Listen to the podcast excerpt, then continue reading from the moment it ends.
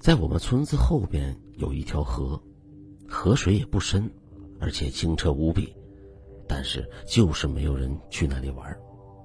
据说是有水鬼。八十年代，有一次有一个妇人带着孩子路过那里的时候，因为没有注意到孩子掉进河里淹死了，而那妇人也就此就疯了，一直在河边徘徊，认为孩子根本没有死。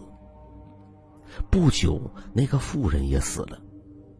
开始的时候倒是没事，但是渐渐的出现了一些怪事。最初是从一个放牧人那里传出来的。那天他像往常一样往回赶着羊，经过那条河的时候，就听见了小孩的笑声。当时他也没有注意，以为是哪个小孩在河边玩。但是不久又出现了一层薄雾。这时候已经是傍晚了，天色倒也不算太暗，但是莫名的就感到有些冷。突然，他发现他的羊有一只掉进河里不见了，水面没有痕迹。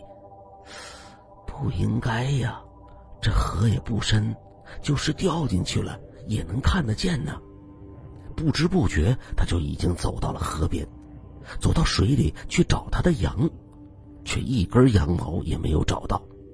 正当他要上岸的时候，突然感觉有人在拉他的脚，他拼命的想要抽回来，但是对方力气太大，根本反抗不了。此时他的心里几乎接近崩溃了，各种各样的方法涌现出了脑海。惊恐之余，他拼尽了全力，终于将脚给抽了回来。回到家以后，他看到自己的脚上有一道小小的咬痕和一道爪痕。已经变紫了，他第一次觉得这个生命是有多么的珍贵。这件事情很快就传到了村子里面，老人们说是有一只水鬼在那条河里，也有人说是有不明生物在那里，还有人说就是那个淹死的孩子的鬼魂在作祟，但是也没有人能够说出个所以然来。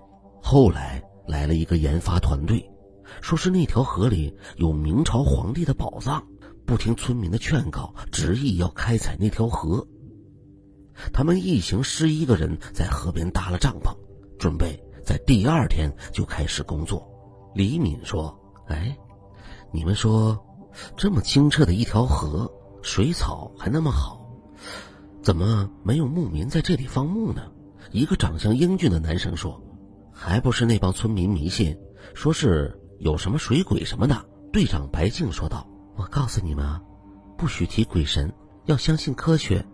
只要找到了那批宝藏，我们下半辈子就不用愁了。你们知道吗？”“嗯，好的，队长。”大家应付着。好了，大家都睡觉吧。睡到晚上两点多的时候，高凡因为尿急而醒了。他蹑手蹑脚的走出了帐篷，生怕吵醒了此时熟睡的队友。他来到了一块石头旁边，不一会儿便方便完事儿了。当他回到帐篷旁边的时候，听不到队友的鼾声，安静的出奇。他打开帐篷一看，里面一个人也没有。啊，大家都去哪儿了？他记得刚刚还在的。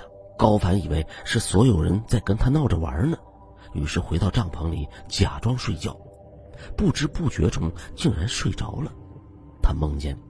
他的队友在水中挣扎，极力的想要回到岸上，但是无论他们怎么努力的游泳，也回不到岸上，最后一个个的都沉了下去。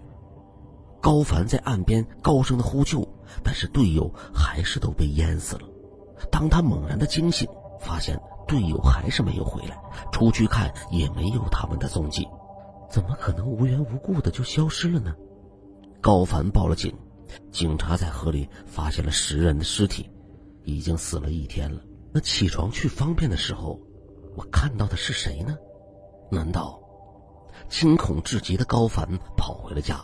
从此他再也不敢去河边，而那条令他畏惧的死亡之河也成了许多探险家的必去之地。但到底那条河有没有不干净的东西，谁也不能确定。走啊，去那玩玩。那里不干净，你呀要相信科学。走吧，嗯，好吧，走。走吧。”又有两个人去了那条河。